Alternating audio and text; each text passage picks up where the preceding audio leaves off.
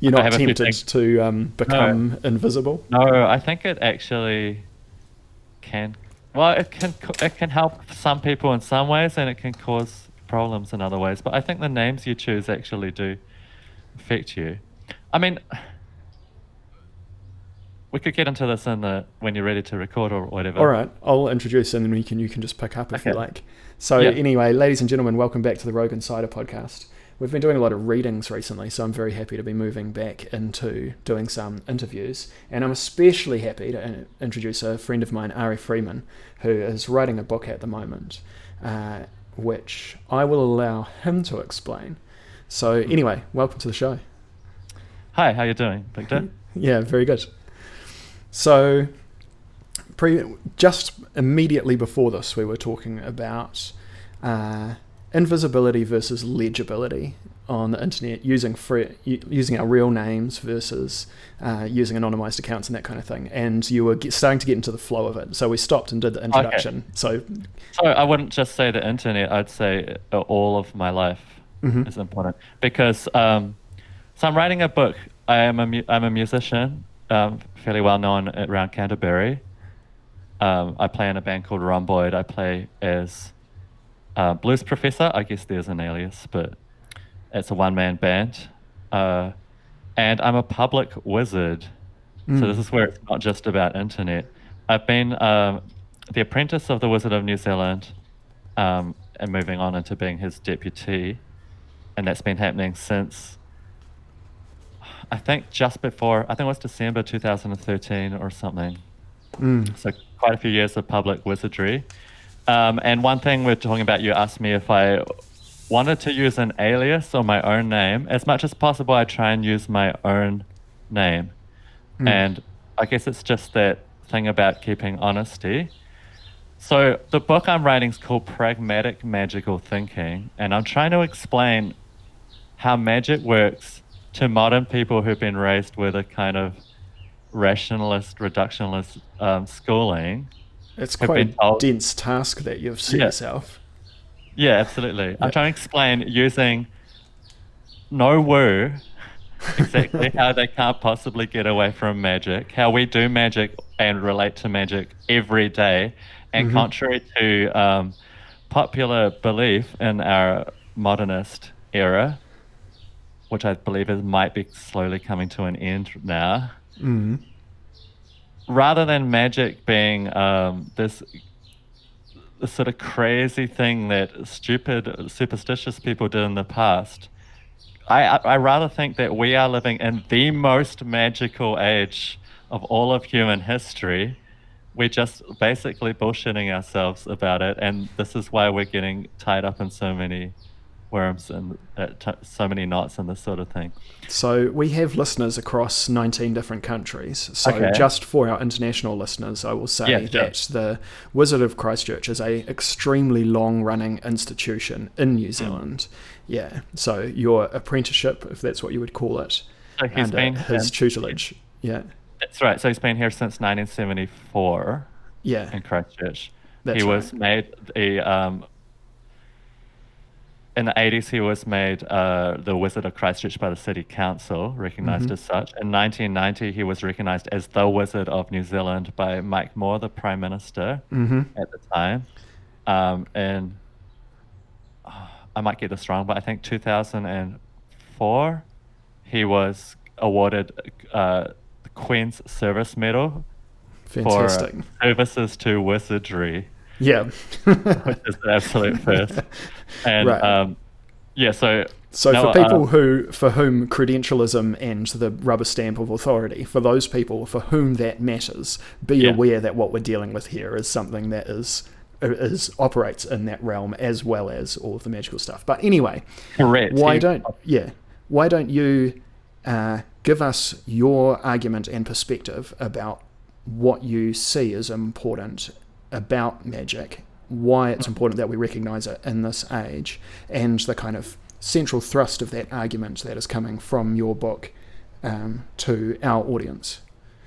Okay, so there are two really important things. There's two ways we are cutting ourselves off from each other Mm. that I think is of huge detriment um, and and I think one only needs to look at world politics to see this come uh, like amplifying and amplifying and amplifying. But there's two things. One is this general idea that we are removed from our ancestors, that somehow um, everyone was very, very stupid until the Enlightenment, and Yeah. after that we started to smarten up. Mm-hmm. And the reason we think that, and the only reason we think that, is uh, it's very, very hard for us to understand the worldview of our ancestors.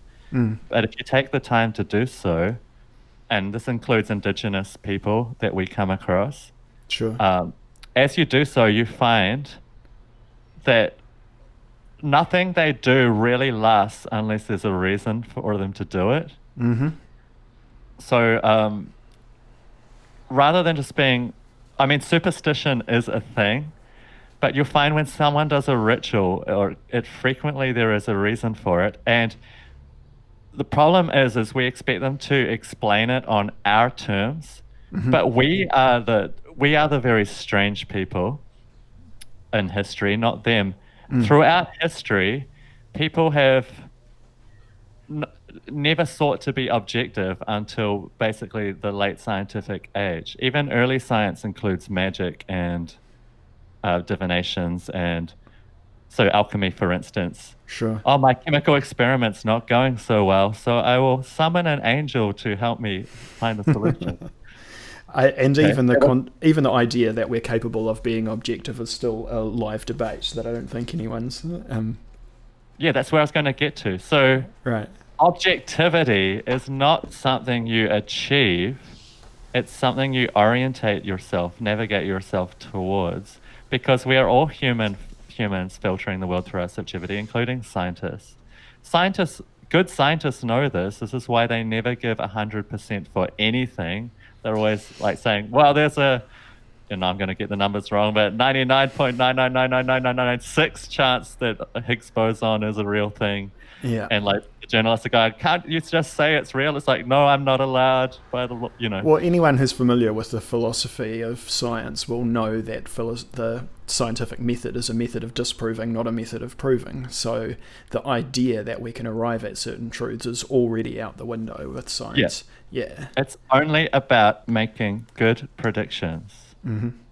It's all it's all it is. It's making good predictions, which is what divination seeks to do too.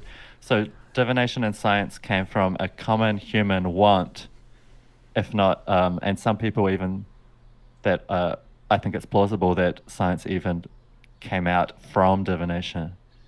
Well, to the degree that natural philosophy took divination seriously and science is the child of nat- natural philosophy, I think that they don't just come from a common want, they come from a common tradition. Now, just before you know, people get up in arms and uh, backlash and turn this off and scream "woo," I'd like to point out that the word "scientist" was first coined in 1833 by William Whewell. Before that, they were called natural philosophers, as you've suggested, and before that, they were alchemists and things like that. Now, each time they changed the name, they changed the values very slightly too. So while there's not that much difference between a natural philosopher and a scientist, the natural philosophers were still deeply attached to the uh, to the concept of humanism. Mm-hmm. Humanism came out from Islamic and Christian humanism, which is the idea of it's called the Book of Nature by some people that uh, good Christians should study the Bible and the Book of Nature, which is you should go out and discover the world because it's God's creation. You're therefore worshipping God by discovering His creation.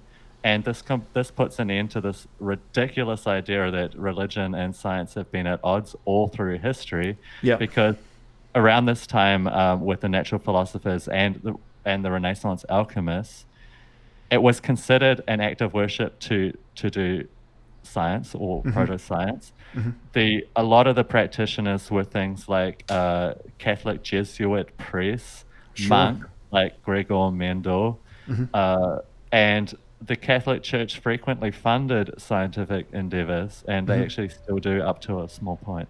Well, the classic example that people use of the conflict between uh, the church and science is Mm. this idea that the moon go uh, that the Earth goes around the sun. But what is less known is that that uh, suggestion hung in the air for like 30 or 40 years before the church started to move against it. And I think it's historically sound to say the reason why the church moved against it is not Yeah. because of the reje- rejection of science, but because at the time the Counter Reformation was starting to occur, and because European society was starting to fracture, the church decided that introducing new and radical destructive ideas to the kind of cultural background of Europe at that time, Correct, a time yeah. which was immediately before the Thirty Years' War and all of those terrible things, was probably not a good idea. So I think we can assign a geopolitical valency rather than an ideological valency. Well, that's almost always the case. Yeah. So let me let's clarify a couple of things. Let's clarify.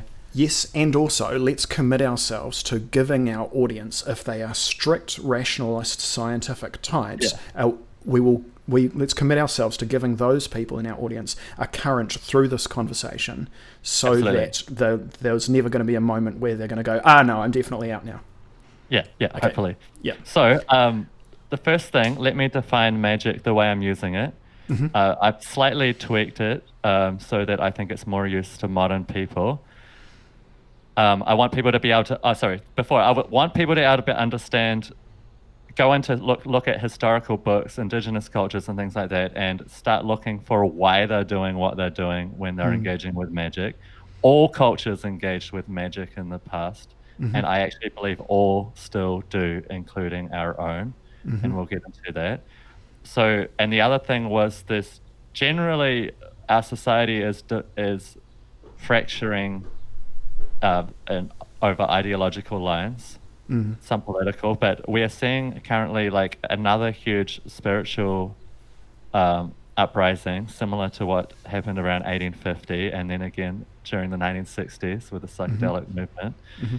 Um, What was the So we think- 1850 uprising? Was that Victorian magic? around 1850s, you had, uh, no, it was so many things. You got spiritualism, you got um, the Baha'i faith, you got Mormonism, you got the Theosophy Society, and then later um, Anthroposophy from Rudolf Steiner. Uh, the introduction of Hinduism to the West Yeah. for, through the Raj. Absolutely. You also got the uh, beginnings of the modern, the, the late, the late scientific age that we're in now. So where it switched from natural philosophy into science, science with scientists. Yeah. the way we think of it now. So um, cool. So let's. I'm going to define magic. Then I'm going to define religion, and then we'll talk about science, and we'll talk about what each want, what each are looking for, and how they behave a little bit like a big game of paper rock scissors. Sure. Okay, so the way I'm defining magic, my favorite definition what is one by Dion Fortune, hmm. and she adapted hers from Aleister Crowley, I believe, but I slightly prefer prefer hers. So my one's adapted again. I say magic is the ability to shift or manipulate the perception in accordance with the will. Before that, I think Dion Fortune said it was the ability to make changes in the consciousness. But And Crowley's was the ability to cause changes in accordance with will. And I think That's he right, meant yeah. more in the material sense. But anyway. Yes, so I think his is a little too hard to pin down. Mm. And I think hers is only is problematic in the modern age because we have the scientific hard problem of consciousness and everything. So Sure. I use perception. Cool. So the ability to manipulate the perception in accordance with the will. Mm-hmm. This make this allows us to compare many things.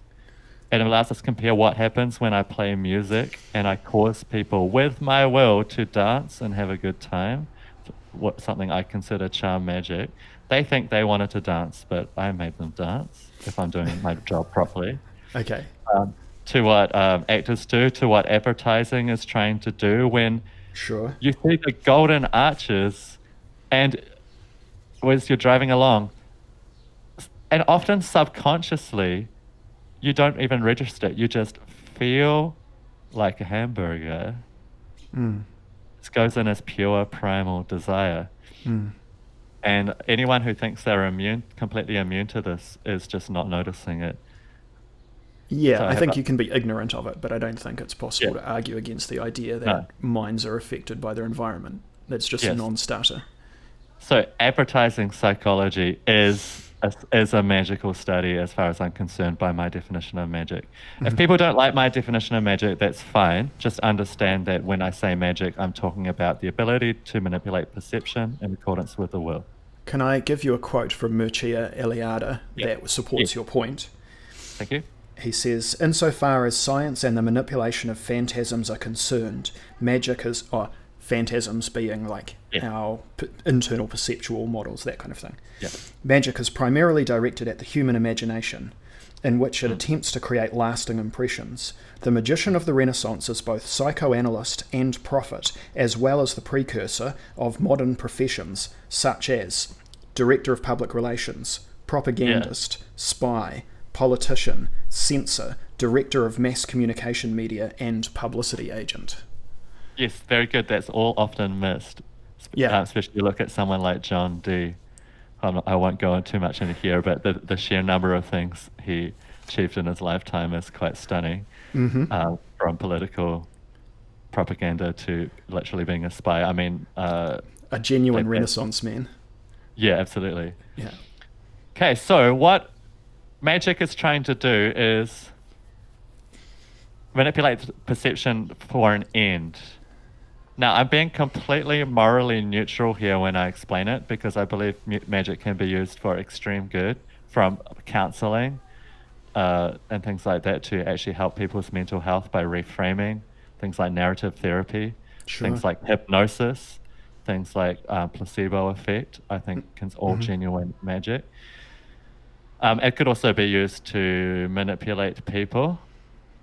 Now there, uh, okay, so the oh, you at the beginning you asked me if I wanted to use an alias, and I said no, I'd like to use my real name. And one of the reasons is that you cannot cause any uh, change in the world by wielding any kind of power without first being changed yourself.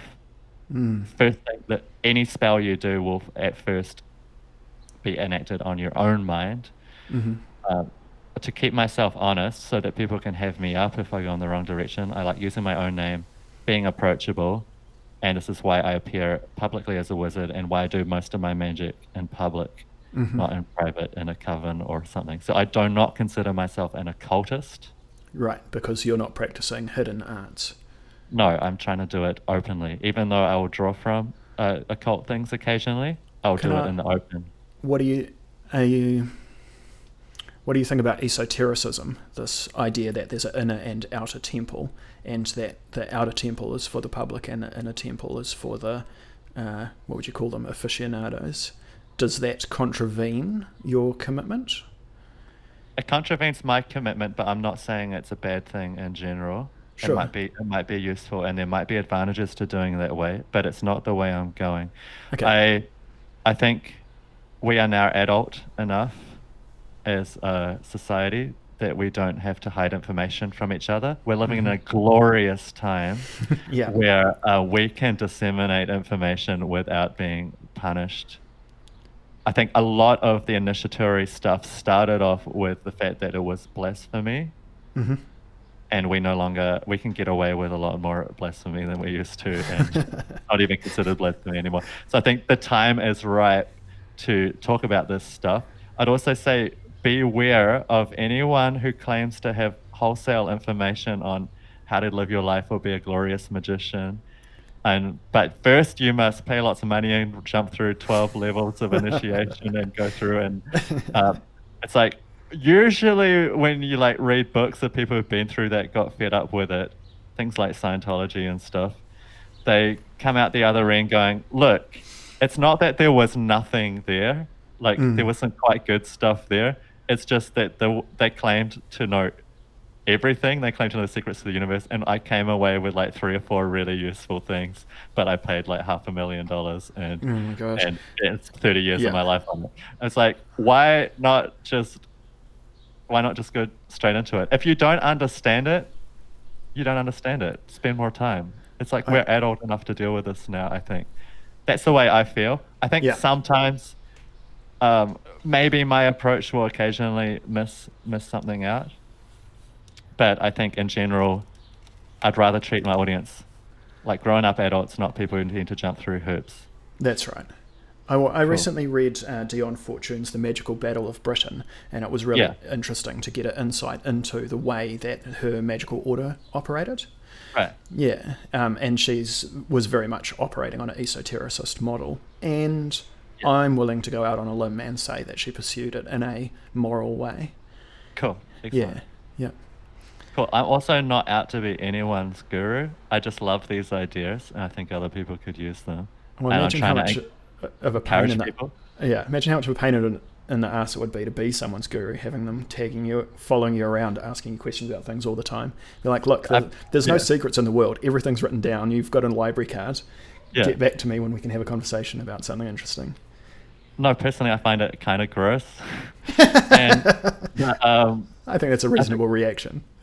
part of it is like when you're going out on a limb with some different ideas, and I'm not saying all these ideas are mine, but uh, you know, I'm coming up with a few new things. I think, hopefully, that people can use, people are welcome to use. Is uh, to in order for someone to show me I'm wrong, but I actually have to put myself out there and go, look, this is what I think is going on. Yeah. The best thing that could possibly happen to me is someone go is someone show me I'm wrong. Mm-hmm. Being right sucks. Being right all the time is really annoying. It I want, I want to learn something new. Yeah, I want to Yeah. learn something new. So, um, so I think I, I think I'm right. But uh, if someone wants to challenge me, that's all fine and dandy. And yeah, Yeah, fantastic. Cool. So magic. We've looked at, talked a bit about magic. What religion's trying to do? I think a lot of people get this wrong. If we Oh, look at oh, the did you have a did you have a definition for religion before Yeah. we move into discussing it?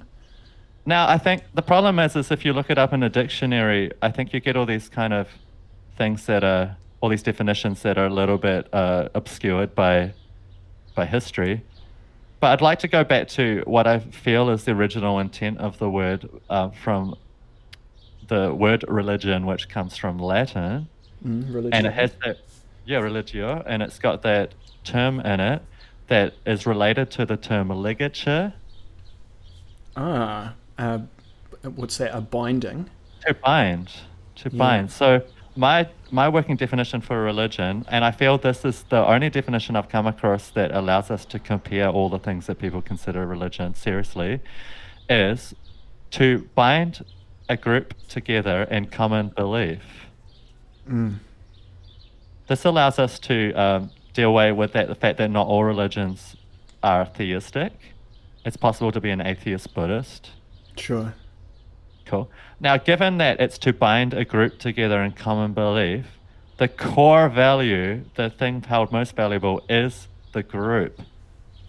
Keeping the group together. This is why religion is suspicious of magic, because the core value behind magic is the will of an individual magician, even if he's working for his group. Mm-hmm. So, relig- so religions are always started by magicians in a sense. Uh, but once you've got the group going, you're trying to keep the group going. So, therefore, if another magician comes in and starts messing with your rituals and your rules and asking questions, you could see how that would be threatening to the group, and because how the group's more important in religion and Yeah. the individual's more important in magic. This is why they annoy each other. And following the maxim that wizards can never agree, uh, you can see how it would instantly Well, become Not that we never agree, but it's that we do tend to argue a lot. Yeah. and also that explains why there's a religion which is called orthodox, right? One voice, because the Ah, whole point of it is to bring everything into alignment around a collectively held principle. Yeah. So the gen like basically if you push a religious person, it's like, well, why do you do it? Why do you do it? Why do you do it? Because it's the thing we do as a group, and we've always done it. So go away. You know, like Yeah, And it's a, it- it's it it's is its right own way. justification. It's it doesn't Yeah. require. Uh, what's that saying? Anything worth doing requires no further justification, and religion is one of those. yeah, if you're trying to keep the group together, then that's the right way to behave. hmm Cool, but it's also why you would be um, suspicious of magicians. And it's also So- why you might get a wee creeping chill up your spine when you hear too many people say the same thing Yeah. in a row. Yeah. Absolutely. So religion and uh, apart from that, apart from magic being focused on the individual will, um, uh, someone wants to get something done, like a musician in front of an audience, like an artist in front of a canvas.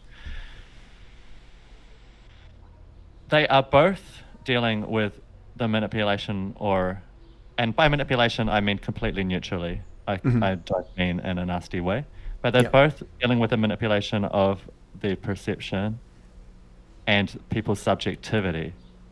Religion is not inherently objective, and when you try and make it objective, it gets really, really silly and becomes, you know, modern fundamentalism and things like that. Well, this is exactly why the scientific religions that people tried to pioneer in the late 19th century immediately Yeah. fell apart and went Like, uh. Absolutely. yeah. 19th century and earlier, um, there were two churches they tried to start out of the French Revolution. Uh, one was a deistic church, and the other one was an atheistic church, and I think they lasted about a year and a half. Well, that's but- pretty good going on average. yeah. I can't remember exactly what they're called, but yeah, they, it was. I find it hilarious. They were like, "We hate religion. We're getting rid of it. We're like killing um, religious leaders that don't don't follow our um, secularization, but we're going to start two churches. yeah. we're going to emulate, yeah." Yeah. And uh, so just as a side note, if you are looking to rebel, if you're a rebel, if you're listening and you're a, a rebellious person who's fed up with the status quo, do not rebel by merely inverting the values. Don't just go everything that was good is now bad and everything that is bad is now good. It's Yeah. a little bit like going growing up in a soccer family and getting annoyed and hating soccer and saying, I'm going to rebel against my soccer loving family that made me play soccer every, you know, every weekend by joining the team they hate and playing soccer against them. Okay? A much better approach is to be a magician about it, understand where the rules are, and change the rules of the game. Mm. Then you might get somewhere. Otherwise, you are merely trapping yourself in exactly the same game playing by the other team. If you're a Christian and you- you're fed up and you become a Satanist, it might give you like some dopamine hits and it might like make you feel a little bit better in the short term. And it might be like a stepping stone, but you don't want to stay there very long. You Like, try haven't exited the cosmology, that's for sure. No, you're still stuck. You're still tethered to the same system. Try something really different that takes a bit more effort, and you'll probably come right around the other side eventually after a couple of decades realizing, oh, now I understand what the religion I grew up in much better. Yeah, you might walk backwards to the place where you were originally. Yeah. Yeah. Well, you at least to respect what why it's there and what it's for. Mm. Cool. So, so religion doesn't like magic very much because it's individual will, and religion's based on a group. Um, science is dealing with the objective, and Do- uh, religion and have a- magic are dealing with the subjective. Sorry. Do we have a definition for science before we move into discussing science? Um, it's the attempt. Yeah, I, you could probably help me with this, but it's the attempt to make the best possible predictions. Hmm to, to measure to, to measure the world. It's about measuring. To So make you- measurements of the world to create systems in which you can make the best possible predictions with the most certainty. So it would be fair. I mean, I think we all know what science is, so maybe the definition is redundant. But let's Yeah. just say that when you're using the word science, it's not anything else than the accepted orthodox philosophical understanding of what Yeah, um, science is. Exactly. Okay, So I think we can move forward on that. Yeah, so science is obviously um, I mean it's just not going to have much to say about magic. Because magic is based on subjectivity, and subjectivity is very, very difficult to measure. An example of this is um, you can do science on some magic, but uh, not directly on the experience. So, Right. whether or not ghosts are real, I strongly um, suspect that, that we will never find scientific evidence that ghosts are real because they're not objects. Yeah. However, ghost experiences are real, and you can do science on ghost experiences, and you can go around collecting data on ghost experiences and compare them across cultures, and you can induce people with various environmental changes or drugs or whatever, and see if they have ghost experiences. But you're ne- I don't think you're going to be able to say whether ghost is real because ghost is it's inherently something not measurable. Well, it's pretty easy to induce a ghost experience, and we know how to do it. It's really simple. You get a group of your friends, you go to a place in the forest that you've never been to before, you stay Yeah. up late until you're really tired and um, starting, and you really want to go to sleep, but don't do it, and Hmm. then tell each other the spookiest ghost stories that you can, and then. Um, when you need to go for a pee, walk out into the forest somewhere where you're by yourself and try not to see a ghost. You won't be Yeah, able to. I've uh, played with this for myself uh, uh, lots and lots and lots. I really, I've lived next to forests a, a few times in my life, and I've really enjoyed walking down around the forest entirely by myself to see if I can reconcile all the weird little hallucinations one gets in their peripheral vision. Maybe hallucination is a strong word, but all the things you see, the pareidolia, the apophenia that one gets from the noisy, sort of blurry side vision. what are those words mean? Uh, pareidolia and apophenia both mean, if I'm if I'm saying it right, uh, pareidolia for sure it means to find patterns um, amongst chaotic elements. Ah, so right. To, to Yeah. see patterns. Um, so like how people are, have a tendency to see faces everywhere, Sure. or like watching like cloud watching is pareidolia. It's like Perfect a fun example. fun version of it. Yeah. Yeah. Okay. so walking around and it was a little bit to gain some personal confidence um, and I, I think i just enjoyed that like teetering on the edge of anxiety of walking around at night and seeing if i can control my mind and keep in control despite the fact that you're genuinely seeing freaky um, freaky half shadow monstery things outside of the corners of your eyes It's pretty amazing to just like see with your own eyes werewolves and crawling corpses and Yeah. you know all kinds of like you know giant bats and all of that kind of thing. Those are the sorts of things that I see when I walk around the forest by myself. Kind of oh there we go in the in the when you look up at the sky and the overlapping areas of the branches, they move over each other from one tree and to the next, and you can Yeah. see the light beside them. That movement is the thing that really sets off my imagination. yeah but that's pareidolia Yeah, absolutely. Cool. So I hope I hope does that kind of help It people is. understand where I'm coming from where um, with magic. So I guess I should give a couple of examples of things we do in the modern world that are magic hmm that fit my definition. So um, one, I mean, placebo effect is definitely one. Okay. Now, often people are a little bit um, unsure about what placebo effect means, or they think they think they know what it means. I'm going with the proper scientific understanding of it, which we're updating every so often. Which is it's it, now I know most people understand this, but some people think it means stuff that doesn't work. Oh, that's just placebo. It's just placebo. It's Yeah. quite the opposite. It's stuff that shouldn't work but does anyway. hmm So hopefully most of us on the same page with that.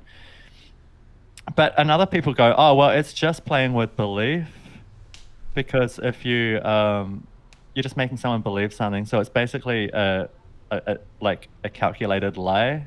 hmm I said that's actually not quite true, though belief comes into placebo as one of the tools that makes it work. It's been shown in recent studies that even when someone knows they're getting a sham drug, hmm it still has a placebo effect. Amazing, isn't it? Yeah. Yeah. So it's something different than just conscious belief. And then people go, oh, well, it's just sugar pills. It's like, no, the placebo effect is like, placebo effect is not something that scientists measure against because it's convenient. It's if it wasn't there, it would be much easier to do science. Placebo effect is there because we can't remove it. So the only reason we test things against placebo is that all medicines are placebos. Just some of them happen to also be drugs. Does this make Ah, sense? Yeah, I hadn't thought of it from that way, from that perspective before. amongst the things that are that cause changes in placebo effect that make things more efficient, the color of the uniform the doctor's wearing, the color that the uh, hospital room is painted, the things that the doctor has on the wall, whether he's got his qualifications on the wall or not, the name of the medicine, Mhm, is absolutely. placebo effect. The size and shape and color of the pill.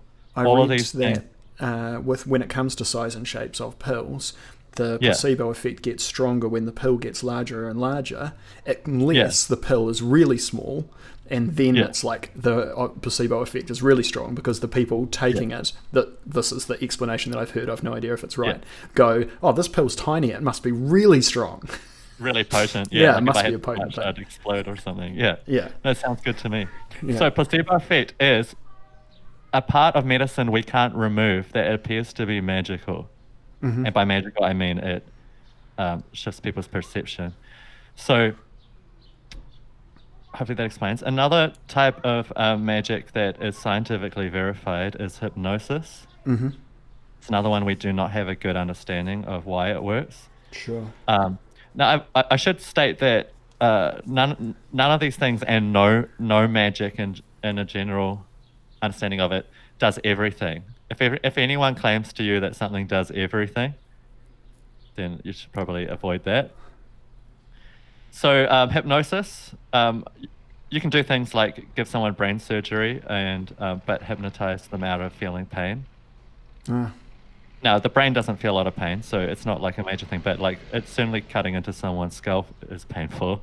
sure. But, um, and that's actually, that's not an unusual thing that neuroscientists do. That's the norm for certain uh, surgeries because they need to know whether they're damaging the person as when they're operating on their brain. And one way to do that is to talk to them.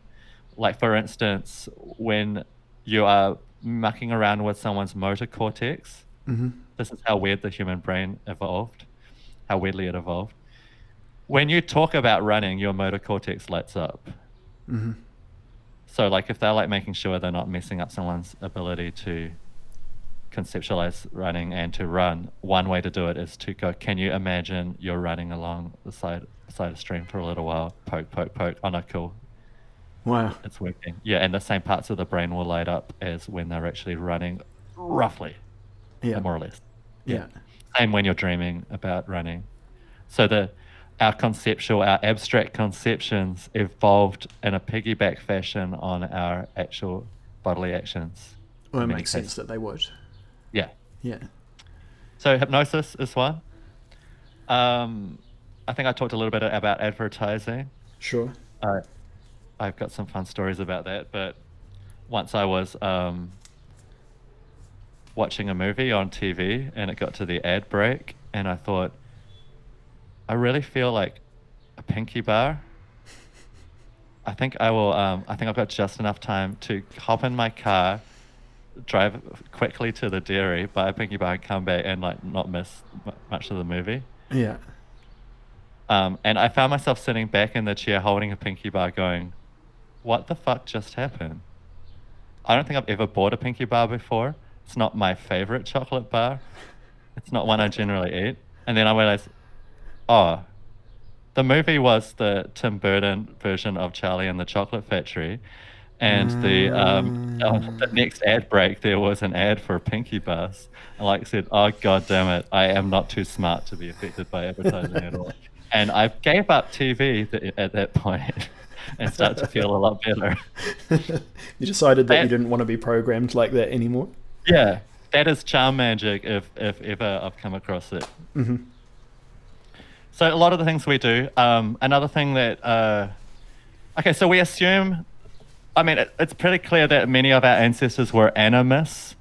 They thought that the world was imbued with souls, and that Sure. um, animals were imbued with souls, and rivers were imbued with souls, and we still get remnants of this um, when we relate to Maori Tonga and uh, and various in, indigenous things. If we even look into our own ancestries, if we are um, Caucasians or Europeans, we find all it, it's the same for seems to be the same for all cultures. Sure. That the places that you came from were special and frequently were personified or thought to be imbued with spirit.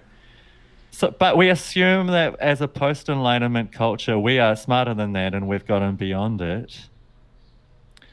But I'd like to suggest that we haven't. Here's a scenario: you go, you're late for work, and you get into your car, and it just won't start. and just for a moment, you swear loudly at the car and thump on the dashboard as if the car has a spirit that can be negotiated with and can be punished for not obeying your will. And then you quickly come back to your senses and go, oh no, the car's a machine and it's broken. Just for that split second, almost beyond your emotional control, you were an animist. Mm. Yeah, we, we slip into that all the time. Yeah. So is it your suggestion that in the past that sli- that uh, psychological state that we slipped into was the majority state that we were of Yeah. the majority of time that we spent was in that state rather than in this current what we think Yeah, of I'm as modern I'm, rationalist. suggesting, I'm suggesting it was the dominant narrative for how we understood the way the world works. Because we didn't have objectivity, Mm. the world we had was a subjective world. And by the way, I should just clarify there's two people often poo poo the word um, subjective, but they're missing, they're, they're getting confused between two things. I'm not talking about your own personal experience that's really interesting to you, but no one else really cares about. I'm talking about the shared subjective experience that we can actually repeat and do magical experiences on. Right. Okay. So like I can't I can't as a person completely invade your private world Mhm. and completely experience it, but we can share experiences. And it's this shared space where language is, which is what Mhm. we're doing now, where interviews happen, where I affirm your existence with what I'm saying and you affirm mine and we our consciousness gets directed towards Yeah. each other. This Yeah. is the place where we can engage with magic, and that can be extended out into a group, like a rave or a, um, a ritual or a, a, you know, an African drum circle or whatever. Yeah, this interfacial zone is automatically magical. Yeah. Absolutely. Well, language. Okay, so here's another fun. Uh, here's here's two two other fun Oh. ideas that are related. Can you hold that for a second because I'd like Yep. to ask you a question about the previous Absolutely. subject. Good. Um, do you buy the idea of a descent of spirituality in which humanity has moved from a zone where. Oh, are you hearing that vacuum cleaner in the background? A, a little. Uh, It's not too bad. Not too bad. Okay. Uh, we've a zone from where everything was divine but not differentiated from each other to a space where everything was desi- was divine but differentiated from each other in the sense that all of the world was God, then all of the world was full of gods, then the number of gods shrunk down into archetypal particular gods. So we moved from an animist to a uh, sort of um, pantheon style Yeah. religiosity to a monotheistic religiosity to a zero number of gods that we are now No, I don't agree with that at all. You don't accept the descent of religion in that sense? No. because all of those things still exist, Yeah. and generally speaking, they are all places we can still go Mhm. uh, experientially. And what you are presenting to me is something I call a ladder cosmology. That's fair. and um, I think it's the actually it's my favorite way to engage with the world. Um, I think we've been I think somehow with people like Descartes or something we got kind of screwed up. I'd agree with I that. I think in the past most mystical traditions had ladder cosmologies. Mhm. This is to say, um, if the, if at the bottom of the physical world you hit a rock and it hurts your toes and it's an undeniable like you can keep Mhm. hitting the rock and still kicking the rock and it still hurts your toes that's like um, that kind of bodily action and as you go up here we're talking conceptually um, through language so we're somewhere Mhm. near the middle or the upper middle of the cosmology and if you keep climbing up at the bottom you've got all the pieces from which things are made the reductionist thing and at the top you've got the eternal void from which of creativity from which everything emanates, which is the monad or Ein Sof or Brahman. Mhm. And I think these are all places that this is just these are just maps like the Ka- Kabbalah um, Sephiroth, the tree of Kabbalah tree of life is the most complex one I've come across, but I believe chakras are trying to do this too. Sure. These are attempts to map human perception, human experience, and human states of consciousness. Mhm. And the fact that we are capable of feeling these things means they've all been around. Now, I don't think we started from it, something emanating from the or though I could be wrong, it almost feels like our ancestors started with their immediate surroundings, Mm-hmm. and um, and then having personality trees having personalities, and especially the things they were trying to interact with, like they were trying to catch deer or something, so they had to interact with the whole spirit of all the deer Sure. and make deals with it. Um, and then they had to reconcile the fact they're killing something, and they are an, you are an animal, and you're killing an animal if you're a hunter. So you have to Mhm. reconcile that morally. So you come up with a narrative whereby you've made a deal. hmm That's Bataille's argument. Yeah, Yeah. that sort of thing. So you've got this kind of thing. I think it probably, I could be wrong, but it seems like if you look historically, it actually took us a while to get to this idea of a monad.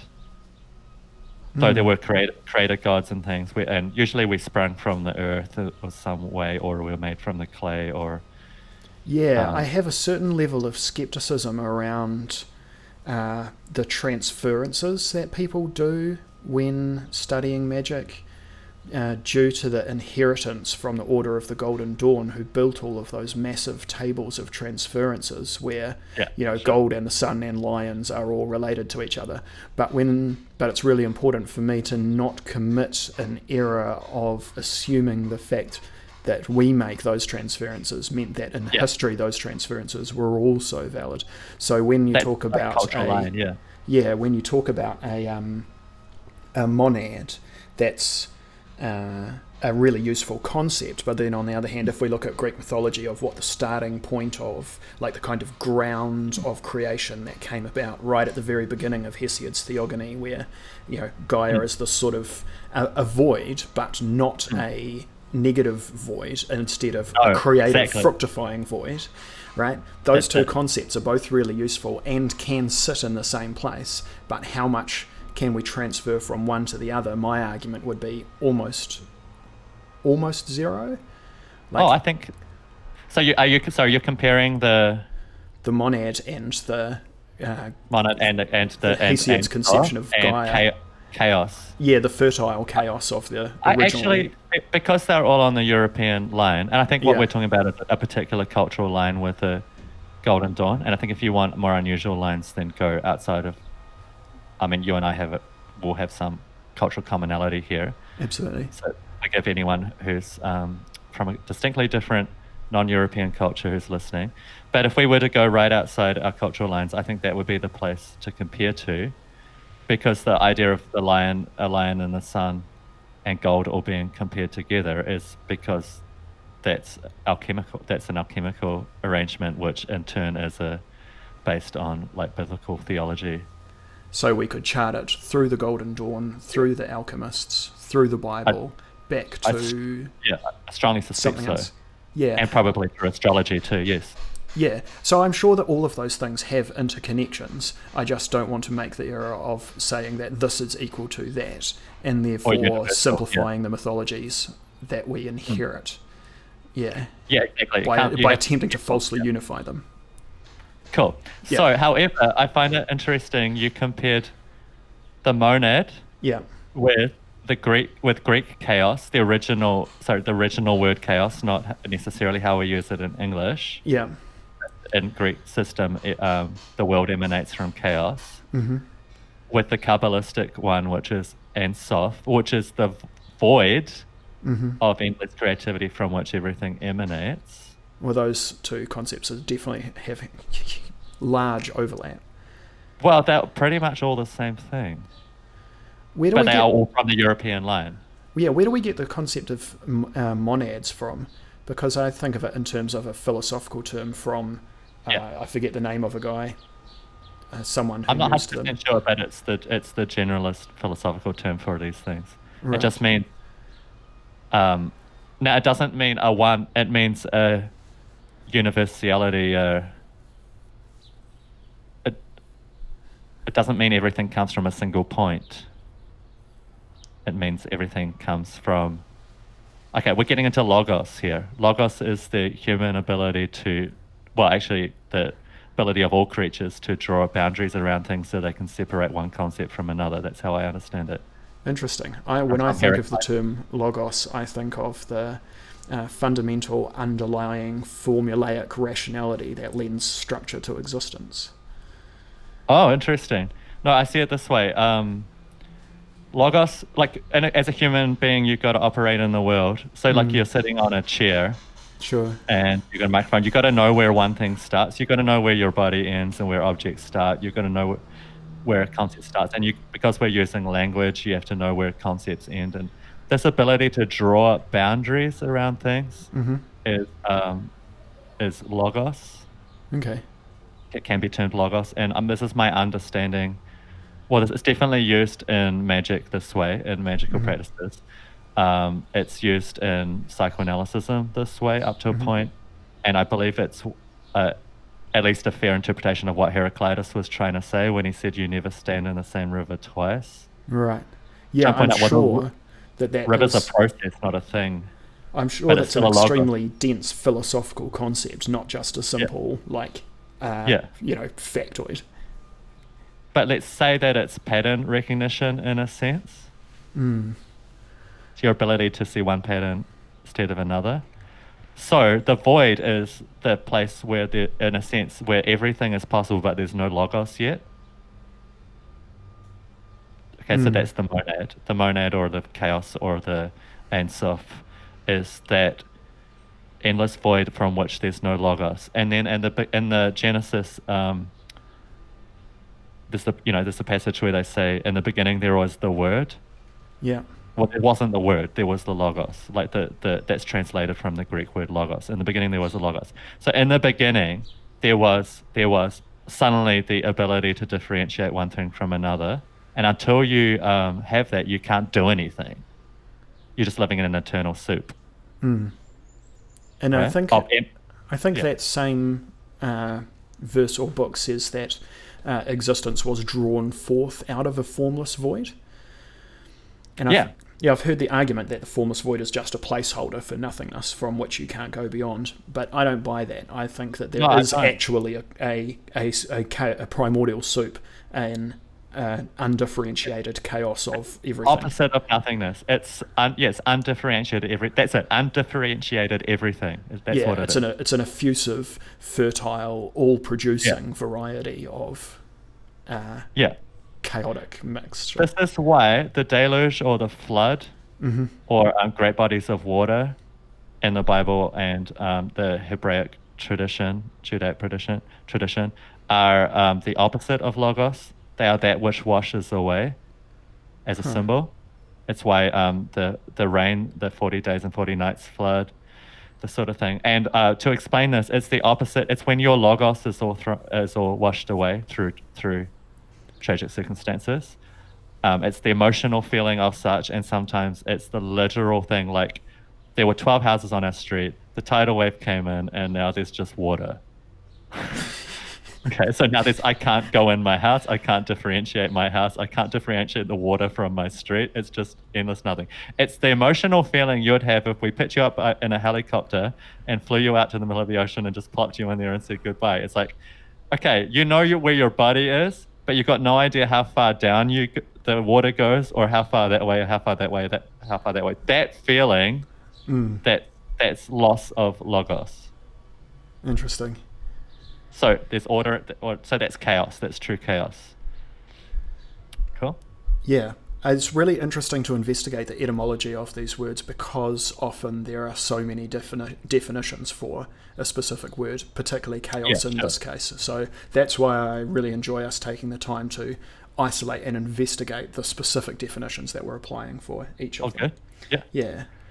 So the original question or thread, I believe, was something like, "Do I think that people started in believing like in a monad type thing, and then they slowly differentiated it down until?" Yeah. I- do- I- the I think we've narrative always-. I think the way human beings are built is that we are creatures that live on a physical relationship with our environment and and many many stacked layers of abstract. hmm And the, the the fact that we can't get to the absolute truth of it is of the world is made up from many parts or it emanates from a whole or any of these in betweens is um, just basically I believe because we we're not evolved with the end view of being able to understand the world. Mm-hmm. That is was that not a is that an observation about our psychology or an observation about material existence, or is that question not really relevant? It's in a sense not relevant. Be- well, it's not that it's not relevant. It's just unanswerable. Mm. So I think I don't think it necessarily. I think the way the way we tell our stories developed over time, but I think human beings have roughly been human beings for like three hundred thousand years, I, maybe yeah, longer. I, I think know? that's fair, but this is actually a diversion because you were about to talk about two other things, and then I wanted to ask you about the theory of spiritual descent, which you've rejected. Do you remember what those other two Mm. No, points sorry, I that you wanted to make after that were going to be? No. Okay. we got, too track. We need to swim back, swim back to um, order. I don't think I can swim upriver in this case. Um, Yeah. All right. Was there another point that from your book that you wanted to talk about in terms of the interrelationship between magic, religion, and science? Um, uh, uh, does that make sense to you? There's- there's the- lots I could go on. The, the, the way that these things, what they're trying to get done in the world, and why they sometimes get on each other's work, and Yeah, like in the sense that magic is something that we personally use our will to achieve to do with our beliefs. Religion is Yeah. a method of binding people together, and science Yeah. is the attempt at objectivity. I can see how, because Yeah. those are necessarily different end goals, then the Yeah. pursuit of those end goals will necessarily entail different methods and very That's right. likely contravene the interests of people who are pursuing those end goals when they meet people who are pursuing any one of the other end goals. Absolutely. So Yeah. that's my primary point. Um, I could give many examples from history and that sort of stuff, or Mhm. many, or many. Um, there's quite a few ways in the modern world that we think about the stuff that I think we is are historically wrong. hmm All right, let me let me prod some of your suggestions. If Sure. magic is to do with perception manipulation, Mm. where would you draw the outside boundary of where that is? And I ask that question because it seems to me that I can't draw that boundary. If magic is to do with perception and we are always interrelating with other people, then cultural production seems like a magical act, and therefore it seems to me that the cultural life world that we exist within can only be described as a magical object in total, in which case I find it Ah. difficult to draw a boundary between the personal Yeah. act of will of me doing a magical act, which I absolutely think is correct, Yeah. yeah, from my own experience, and Yeah. also it seems like culture is a collective self hypnosis that we constantly go through and Yes, can't but be it's not outside. under a singular will. So culture can be seen as a web of spells in a sense, Okay, and we um, there's other things going on too. yeah, Um, so one, I could get into what I believe spirits are and try and explain those in a way that hopefully okay. will at least make sense to a rationalist. um, is there Because culture is a web of spirits as well. And um, first of all, can spirit, you- I'm yeah. is, is there a place where you can draw the line?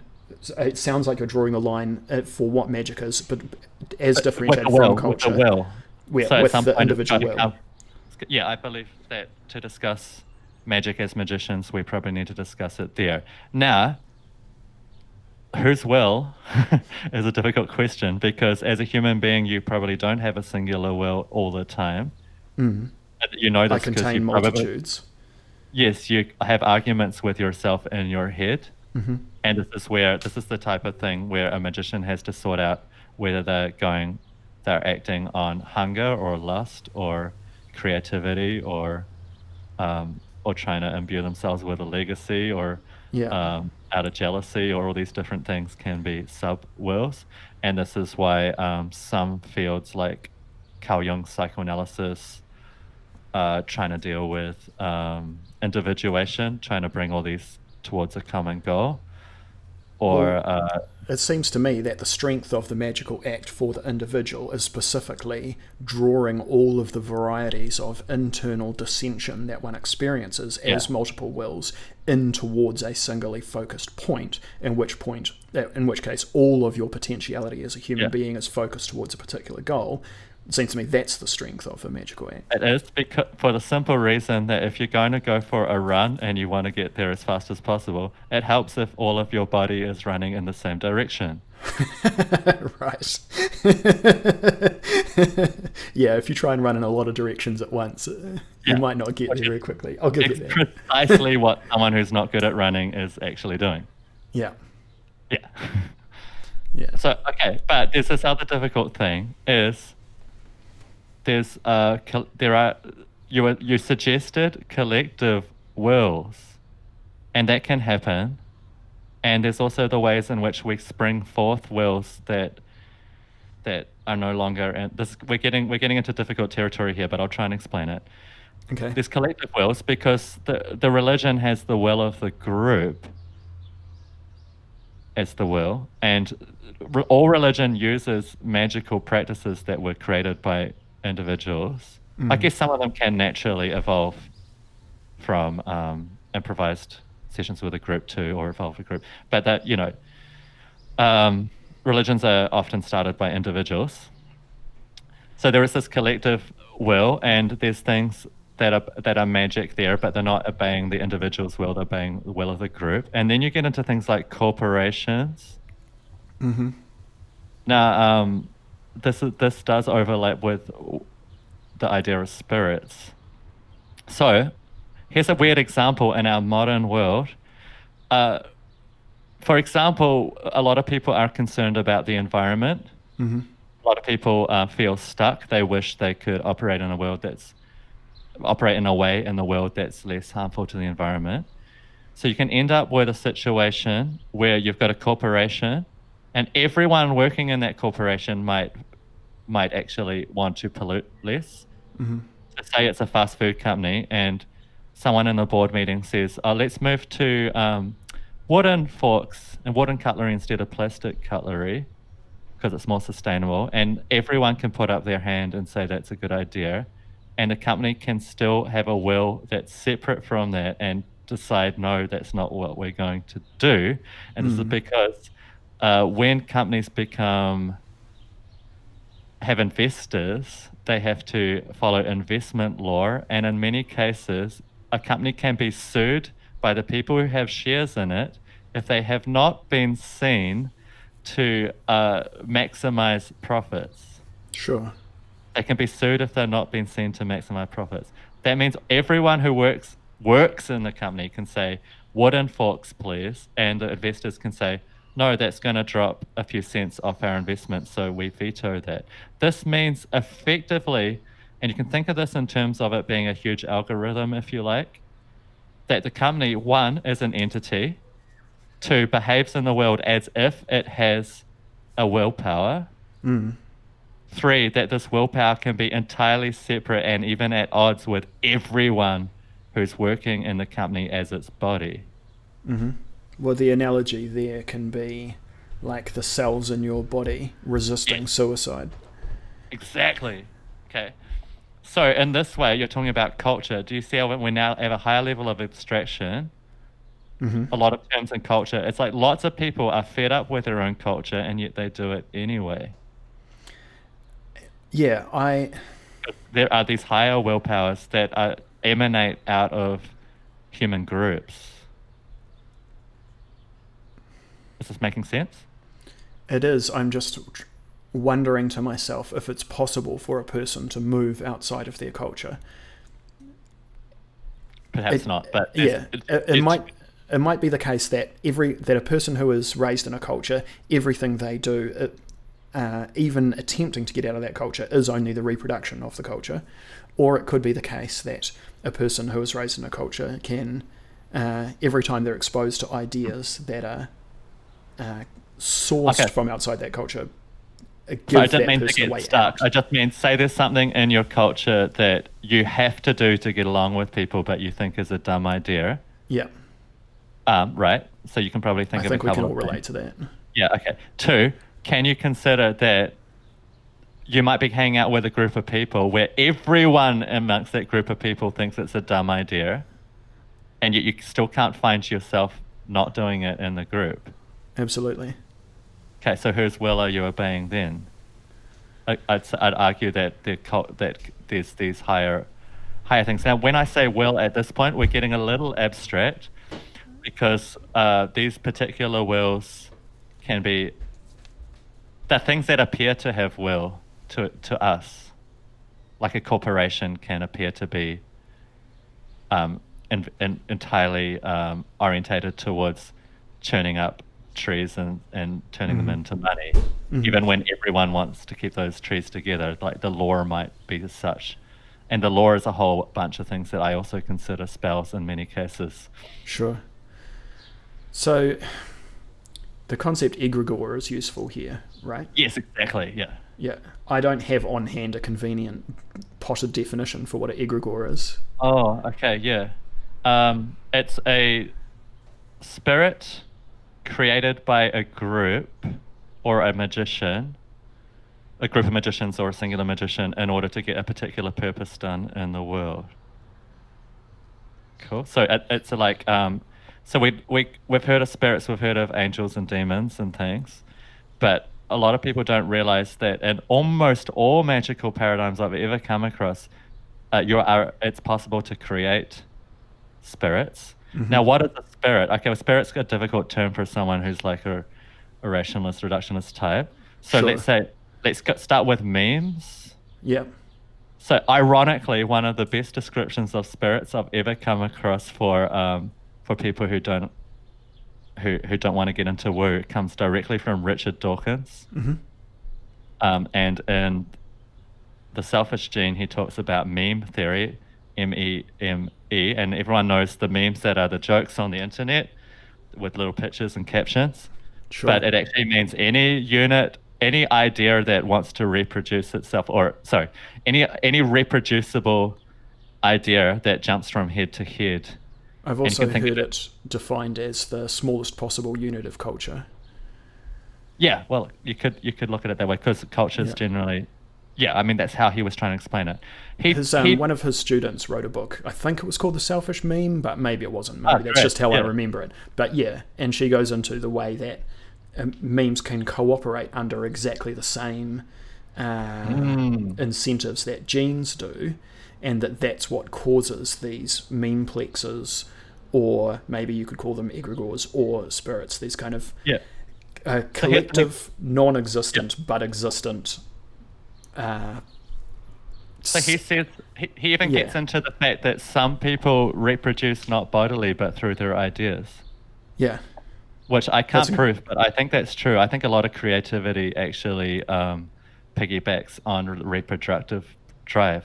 I think some people get actually devote their life to to Yeah. um, reproducing through their ideas and their music and their art and and car designing or whatever it is they're Well, into, rather if than you're ju- pure. yeah, if you're willing to say that your ideas are part of yourself, and I Oh, don't yeah. know how you couldn't accept that, then that immediately leads to the question: uh, mathematically speaking, does the world that we live in make it more, or does it incentivize us to spend our energy on reproducing the genetic side of ourselves or the ideational side of ourselves? Well, ever more the latter, especially in our current age.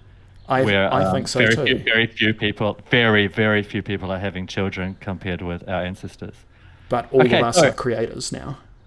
I mean, we rambled a bit here, but hopefully people understanding what a meme is. Our our audience is small but sophisticated, so we don't need Okay, to good. spoon feed them. Yeah. So, a spirit is a meme that operates in the world as if it has a willpower. hmm Cool. Now, this might annoy some people because, like, spirits have an existence beyond human beings. As well, memes can have a existence beyond human beings potentially. Well, And go, who's "Well, read a page of a book should know that. Spirit definitely has a willpower, and you're saying it might appear to one. It's like, well, we can't prove the willpower either way. Mhm. So, um, I'd say it's just looking at the same object from a different angle. I'd say that memes that appear to operate in the world as if they have will are the same thing as entities that operate in the world as if they have will. And I think this can help us, if this can be accepted by people, um, I think this can slowly start to knit our world together with that of the past and that of um, spiritual cultures, and the fact that actually, like, I'm sorry, but most of us um, have one or two spirit experiences in our lifetime. Mm. If we're really honest about it, and it's just we don't always reconcile them with the rest of what we believe in the rest of the time. Okay. So it's not as if we're not a spiritual culture. So if if we accept the existence of some variety of non-material or semi-material creature, whether we call it spirits, I- meme plexes, or Okay, let's, let's give it another name again. Okay, idea, great. I, idea constructs. Okay. Yep. Yeah, Um, I can't see the difference. I think the world of ideas is the spirit realm. I think the world of ideas is the spirituality, and I think idea constructs and spirits are indistinguishable. In in the sense that we have an internal world, and as far as I can tell, all of the things we've been talking about operate in that place. I completely agree with you. What's more, and this might scuff some people, but I don't think there's a way to argue it. If you look at all the mysticisms, at least all the mysticisms I've ever read, mm-hmm. I think we got off track. I think when they're talking about spirits, angels, demons, and everything, they're always talking about these idea constructs. And this idea that's, I don't think there's ever been mind, mind, spirit, and body. I think there's only, I think mind and spirit are the same thing. And somehow we, I, post Descartes, we got kind of screwed up about this. Well, spirit is such a slippery word because it's used in so many different ways, and Yeah. also it's used so ambiguously. I think it's really difficult for us to um, So focus on like- it particularly. If you don't like the word spirit, just and you want to understand what I'm saying, just use the word mind. And if you don't like the word spirits, um, use idea constructs because to me they while they are like looking at the same object from different angles, I think they're still looking at the same object. Does that make sense? Yes, yes, it does. Now, in every paradigm I have ever come across that believes in spirits, it talks about them as real things. They talk about spirits that um, pre-exist human beings, Mhm. but they also talk about spirits being created by human beings. Mhm. Things like golems, things like meme constructs, Homunculi. Corporations, homunculi, all of these, Yeah. um, egregores, all of them seem to accept that you can create spirits. And the reason that these things are beyond human beings is, uh, and, and are different to just like um, you just imagining a character, is when they start jumping from head to head and they start being agreed upon by their attributes. Mhm. So, um, Santa Claus is a spirit and an idea construct Right. because we can agree upon when someone is enacting Santa Claus correctly or not. We know when we're meeting Santa Claus and we know when we're not. We know the rules around which a Santa Claus is Santa Claus, and we know if you subvert those rules, it's not real Santa.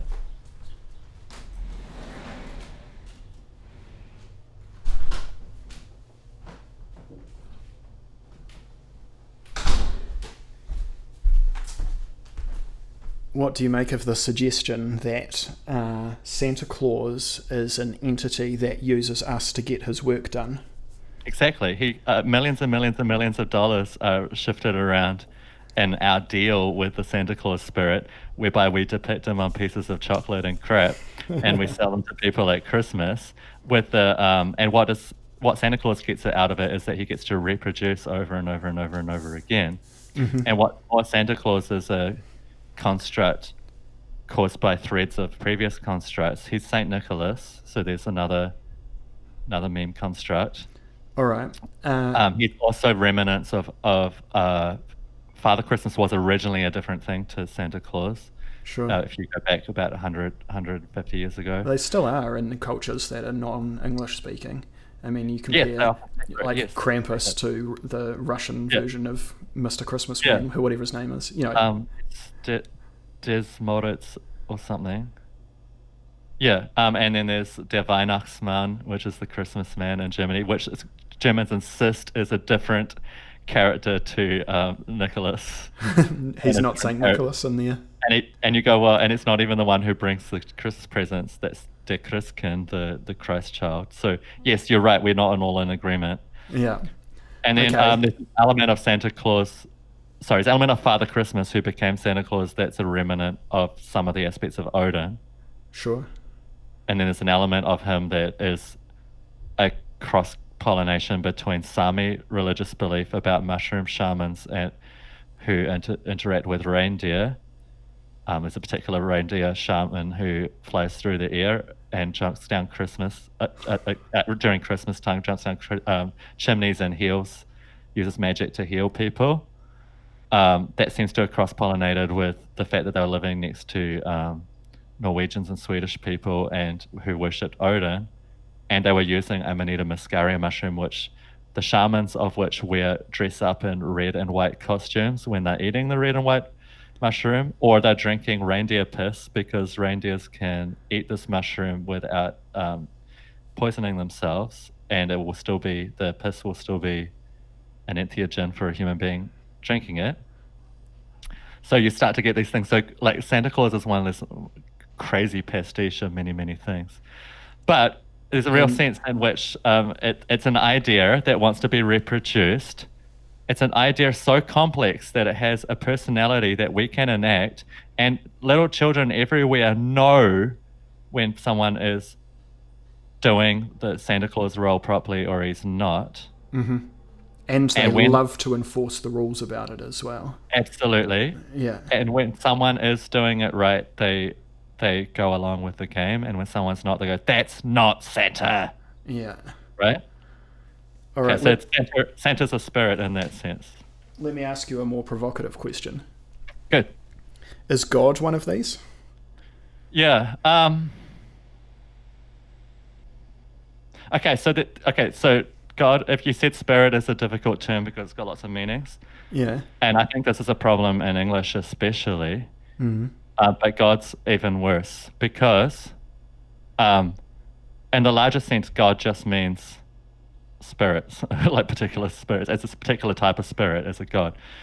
Like a Um, category. I- I- okay, so sometimes you get like you get like um, the Richard Dawkins style atheist getting of people and saying, "It's like in a sense, everyone's an atheist because you don't believe in Thor, and I just don't believe. I've just added Jesus to the things I don't believe, and you're you're an atheist about Norse gods, and I'm an atheist about Christian gods, and we're all atheists. I'm just one step more atheist than everyone else."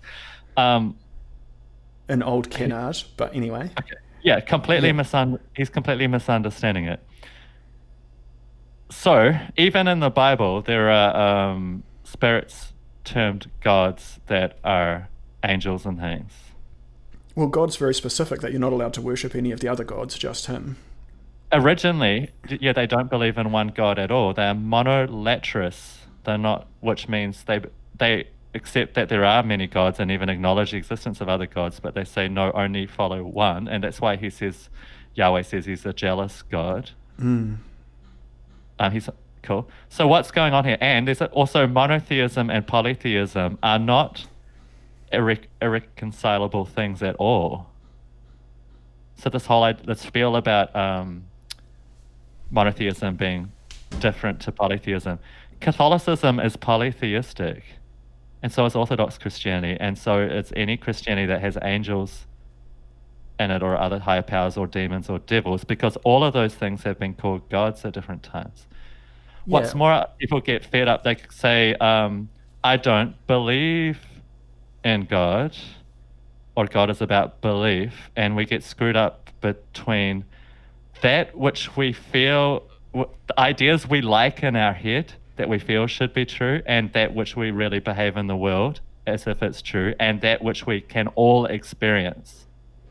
So, there is, going back to the monad, which I think is the most abstract conception of what God is, hmm which is that God is, again, the eternal void of possibility from which everything emanates. hmm This God, I believe, is just a, a, a place you can go in your perception that you can undeniably um, experience. And it requires no faith whatsoever. And it requires no belief. hmm that I think that's the most abstract form of God, down to like Thor, which is um, Thor is the god of thunderstorms and temper tantrums. Okay, so he's the, he's the red-headed god because people's faces turn red when they're really, really enraged. When a toddler, if you're anyone who's a parent, when your toddler turns bright red, um, the, if you're in, in Old Norse culture, I, th- I think they could have readily said, "Oh, he's being a little Thor right now." Also, and it's totally- uh, redheads um, have iron exiting their body all of the time, so they tend to Iron? suffer from iron deficiency and therefore mood know that. swings. That's why they have that reputation. Oh, wow, okay. Yeah. Didn't know that. And apparently they feel pain worse than other people too. Spiritually, I bet. Yeah. Um, yeah, So um, that kind of God is an aspect, is a uh, a character analysis of a way human beings can behave, as well as um, an aspect of nature to which we have metaphorically linked it, as in a storm feels angry, and people can get angry.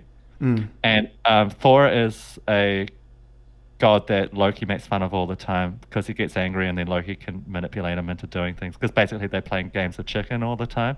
hmm Like, I bet you're too chicken to do that. It's like, I am not a chicken. and then you can get the red-headed god to do shit for you. Okay, so that's a god too. See how that's got almost nothing to do with the, Well- the universal godhead monad type god. Well, I think that the, this is. uh, Look, I completely agree with you. I think that our conversation about gods in the West is so tremendously screwed up.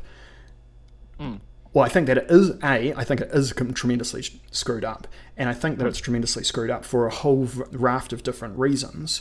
One of them being that uh, the word God is either not defined at all or has so many definitions that it's impossible to pin down what anybody means about Yeah, it a lot need, of the time we need anyway. sub-definitions for all of this stuff. And also, I think that there's a historical factor, which I think that the uh, the Anglospheric West has had a religion that is monotheistic, in the in the But it, sen- ha- it hasn't. That's what I'm trying to get to. It's not. well, in the sense that the West, that the mono, that the Anglospheric West is not Catholic but Protestant, it rejected the Trinity and became more uh, Unitarian in that sense. all all of this, I- I think, is confusion piled on confusion. I yeah, I agree. Protestants still believe in angels in many cases. They still believe Uh, in. They definitely, definitely believe in devils in many cases. well, be that as be that as it may, the point that I'm trying to make is that the fact that in, we've had a uh, inheritance of monotheism, or at least something like it, has meant that the conversation that we're trying to have in the 21st century is so shaped by it that it has come down to this binary of. Do you think this one particular guy exists or not? Yeah, yeah, that's and right. that's the historical error that is going on. Whereas I my think people are- analysis is yeah, that um, gods are just anything that is external to ourself that has an influence on our life. That's the most abstract form of what could what a Oh. god definition could possibly be. Yeah, Yeah. I can see why you're going there. I think that's a brave effort. Do you think there's Um, any chance of getting any juice out of it, or am I? Is it a doomed endeavor? Try go. Well, see what you like. Go go away thinking about what um, this idea of thought constructs that behave in the world as if they have will. Mm. And I guess gods are the old gods in the polytheistic sense are the ones that uh, are one ancient and two have been enacting on people's will Mm. over and over. And what do I mean by that is that we um, we enact them. They're like archetypes, and we enact them like Yeah. like God is like So- Thor's temper tantrums. So I accept your definition of gods, but I think that it's not complete. No, Um, have you read um, Jung's essay on Wotan? oh maybe no. I'm not sure if I've come across it or not. I've read quite a lot of Jung, but Well, anyway, the point is that um, when I read that, it made me aware of the fact that gods can also exist as things that are not thought, not uh, thought constructs, in the sense that if there's a predictable return of something, like for example war to Europe, which is the Yeah. analysis that Jung does in his discussion on Wotan, then the fact that war reliably returns, independent of the fact that, that we can have egregores that operate inside our minds, there Yeah. can also be an external material factor that is that can have influences on our minds, but is not caused by them. Because what causes it is the geopolitical layout of Europe. Yeah, you're, what you're saying is what I'm trying to explain. Perfect. Yeah, yeah. I but I, you're doing it a little better than me in that case. Yeah. I don't know if I'd go that far, but I appreciate that we're converging on something. No, it's cool. Like, um, okay, before psychology, Mm. we weren't all swimming around like not thinking, not thinking about thinking. That's ridiculous. As long as we've been able to think, we've been thinking about thinking. Mm. In the past, people talked about it through um, mythology in many cases. It's one In of the ways people talk about thinking about thinking. Very likely the first time anyone realized that they were thinking, that they Yeah. were thinking about thinking is what caused them to realize that they were thinking. exactly. so, um, so I, I, I, re- I mean, you could probably tell I really enjoy the Norse archetypes, the Norse Right. gods. For one thing, because they're easy to explain. Wow. I would definitely not have said that. I'd I- say com- I compared with some uh, some other paradigms, but um, easier. I can Okay, so like another one I really like. Sorry, sorry. Um, I I agree that there are easy explanations that can be applied to some of the Norse gods, but Easier as, to discuss. Yeah. Yeah, absolutely, and, it's, and I'm completely willing to use them as the sample archetype if we want to have Yeah, a deep discussion because I'm fairly familiar with them. But also, like, um, for example, let me take a suggestion. And I've no idea if this is historically true or not, but we can interpret Thor as the working class god and Odin as the royal god. And the reason why we do that is because Thor is a practical man. He likes to drink. He gets No. work done. He uses a tool. Whereas Odin is a is and here I return to the esoteric split Yeah. in the sense that one is for people who are outside the temple, but for people who are royalty Yeah. or aristocratic, they need a different god, someone who is dark, someone who acknowledges the existence of war, someone that's not comprehensible, someone that invented language and magic, someone who suffered and that is a becomes an internal mystery cult internal to the Yeah. social milieu there. Now, again, I'm not saying that's historically accurate. I'm just saying that as a way of thinking about w- the way that divinities can operate, it Yeah. sets out some of the useful concepts. Okay. Um, I I agree with your sentiment, but not all the terms. But it's okay. Yeah, okay. So I more, or less agree with you. A, a, good comparison is um, Odin. Odin. It's hard to tell, but Odin appears to have become, and I could be going out on a limb here, but appears to have become the head god of Norse mythology, maybe about 200 AD or something. Ah, interesting. Okay. Bef- um, there's um, and it's not completely understood because you got to understand that almost the entirety of what we know about Norse mythology comes from the Icelandic Eddas that were written about 1100 AD ish by Christians. Yeah, Snorri Sturluson. Yeah, Snorri Sturluson, and he does strange things. Like there's a god o- Odin, which um, or Odin is his proper name. Odin. Um, Oth being a part of a word which means crazed, and in being the definite article, it means the crazed one or the crazy one. Um, there's another god in the list that Snorri Sturluson measures at, uh, says is a different god called Other, which just means crazed without the definite article on it. So he's already starting to like get a bit odd. Um, Od- Odin, uh, which is Odin, is um, married to Frigg, cool, who's um, a fertility goddess in the agricultural sense, and she's part of the Aesir, who are the um, the the gods of Scandinavia, and then there's Or another one, one of the two branches of gods. yeah, the other branches are the Vanir, and the Vanir seem to have come in from outside.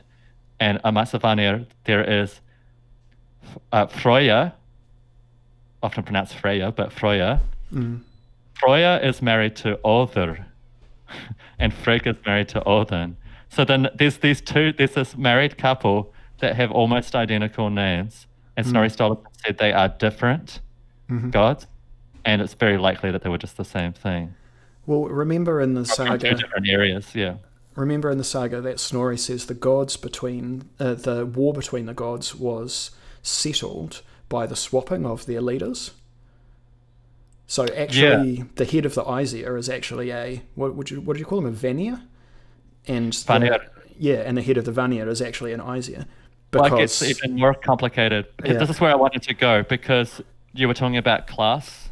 Mm-hmm. Uh, so I almost agree with you, but Thor is a difficult example. But I'm going to try and strengthen your point with a better example. I hope. I appreciate that. Thor is the um, son of Odin mm-hmm. or Odin, but there's two gods of war, and the two gods of war for different reasons. One is Tyr, mm-hmm. the one-handed god, and there's Odin, the one-eyed god. Now, Tyr, a lot of a lot of his um, mythologists think that Tyr was probably head of the gods going further back in time. That Odin comes in as an outsider god from a, another culture or brought in. Because Odin is not the type of god you would normally pick if you wanted a stable society. He's basic he like he's not Father Christmas. He's more like the, he's more like the Godfather. Well, his name's Happy in War, so yeah, yeah, and the crazed one. Yeah. So, um, cool. Okay, so Tyr is the god you would choose if you had a warlike society based on good sportsmanship, because he go he's the he's a sword god who goes out and fights on the front line, and he's about strength and valor, and he's basically a good boy scout, a good soldier. He's a mm. front god of one, son. and like if he's got a beef, he goes and does his beef at his own risk and his own responsibility. Mm. So Tyr's the good natured one. But at some point in history, and I think this coincides with difficult events for Scandinavians, mm-hmm. they chose Odin instead. Odin is the only male god that uh, practices Seidr. This is the female witch magic that was mm-hmm. forbidden, that was considered effeminate, because good Viking men, or well, good Old Norse men, should always uh, like settle their disputes with uh with valor and honor and responsibility and never by underhanded means. And this is why they were a dueling society for instance.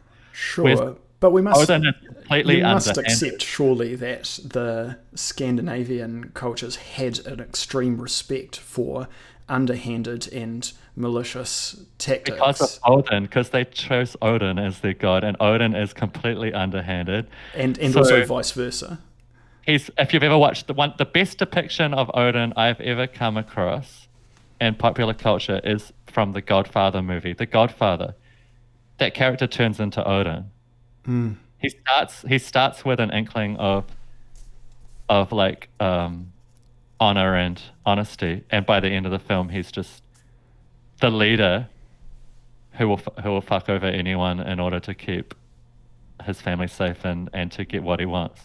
It, it's in, what's interesting though is if we accept that when Odin sits on his throne, he's all seeing, he but not uh, all knowing through time, because That's his prediction of the occurrence of the Ragnarok is predicated on a near certainty but not an absolute certainty. So if we uh, isolate his actions and think about them in terms of everything being predicated on whether or not it strengthens how it shifts okay. the odds of the final battle, then What's he becomes like yeah. a he becomes a well, geopolitical it actor. It gets complicated because they have an unusual sense of time where the concept, um, which in Old English got called weird, I think in Old Norse it's fata, which comes from fate, the same kind mm-hmm. of fate. I believe so. Anyway, they're the same concept. Um, and we, it, we're going to have a difficult time explaining that because they didn't consider um, time the way we consider it, and they didn't consider the foretelling of events the way we consider it now. Yeah. They didn't have did not have linear time, and they considered people to be on a path that you can't exactly get off, though you can get onto a parallel path or a parallel path, but you there's this way as a human being in which you're being drawn towards particular duties in many cases, mm-hmm. and that even the gods have to follow that. And this was also the same in Greek culture, mm-hmm. where you've got um, the fates and um, these kind of characters. So I feel like there could possibly be a whole discussion about that. But just um, not to get off track. So you've got yeah. uh, you've got two leaders. You've got Tyr, which is the orderly leader of good good battles, and then you've got Odin, who's the underhanded one, who is a trickster. So Odin does things like um, he's trying to he's trying to procure dead soldiers' souls for, to fight a battle for him in Ragnarok, right? Mm-hmm. Yeah, the, But he'll um, frequent. I uh, what are they called? These- They get sent to Valhalla and they wait there and drink and eat eat Yeah, until they spend all day fighting, so they get good at it. Yeah. Yeah. So uh, you make deals with Odin, hoping that he won't screw you over. But frequently in the sagas, he there's a few times where he like um, honors to have people win battles as long as they do battle a certain way, and then kills has as many of the soldiers killed as possible, just so that he can procure more souls for Well. Snorri's, yeah, and Snorri tells, tells us that the whole that uh, the whole purpose of sending the goddesses to Earth is to stir up wars in order to maximize the number of casualties, so that he can staff Yeah. his um, uh, army for when Ragnarok comes. Yeah, So two other really important points. Mhm. Why the Vikings probably did this, and two, Odin is a chaos god that works, and then they have another, but he's a blood brother with a chaos god who creates strife. Mm. So the first one is we're talking about a time in history when Scandinavia was at the Viking Age, when Odinism reached a peak. yeah, the migration era. Yeah, migration starting 750 AD odd with the ransacking of Lindisfarne, Cool. right, Yeah. in England. So, um, why why they did that? Why they all went a raiding, which is what the word Viking means. It means to go raiding. A Vik is a a bay area, so the, they're the men who hang around the bay, which means they're the boatmen. That must be every Norwegian, surely. Yeah, well, originally, is that you had you ended up with a culture um, where you had a bunch of rich men who owned land, who were kind of chieftains and jarls and things. Um, they the farmland was farming quite was quite difficult to my understanding in Scandinavia at the time, especially in places like Iceland and stuff. Well, the soil And in so- Iceland is rubbish, so that's Yeah. Yeah. Yeah. So, what do you do? Um, and um, and the rich men were picking up extra wives or mistresses or things because if you're a woman, you want to be looked after. Sure. Um, I'm not trying to be sexist here. This is the age in which women had to have seven to nine births in a lifetime just to keep population stable. Uh, tribal, tribal and early feudalistic ages were kind of brutal. Our ancestors didn't have much choice. So, um, if you got everyone who could have children had to have children, and you wanted your children looked after, so this is uh, why we ended up things like polygamy. Mm. So you've got all these young men who have no resources. Um, they got no chance to buy land, and the only recourse for them is to become sneaky thuggish raiders, take a high risk, prob- pro- maybe die, maybe come back with a lot of riches. They, they come back and then they can afford some land and afford to have a wife and and have a Yeah. family. What do you um, make of That's the? that's when you choose Odin as your god. It makes when perfect sense. Yeah. Yeah. Let me add a layer to that and see what you think about this. Cool. What do you make of the suggestion that the Viking raiding parties um, were easily conceived of and adapted to by these extra um, Scandinavian men um, because they inherited the Yamnaya Männerbund technology, where you would have this kind of these guys like that. That was already what was going on, and So if I'm, we I'm not, I'm not familiar with Yamnaya technology. uh, the Yamnaya were the people that moved into Europe from the kind of Ukraine region Ah, early on and pushed in. Yeah, Okay, yeah. and yeah, and that uh, and pair that with the suggestion that the Viking boat culture is likely, or potentially anyway, could be an adaptation from the Yamnaya's chariot and horse culture.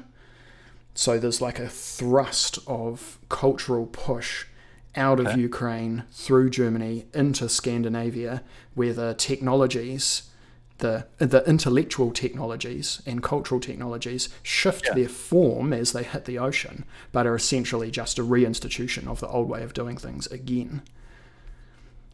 Um, as a paradigm shift, yeah, I think that makes sense. As Yeah. a specific about whether that culture did it or not, I don't know.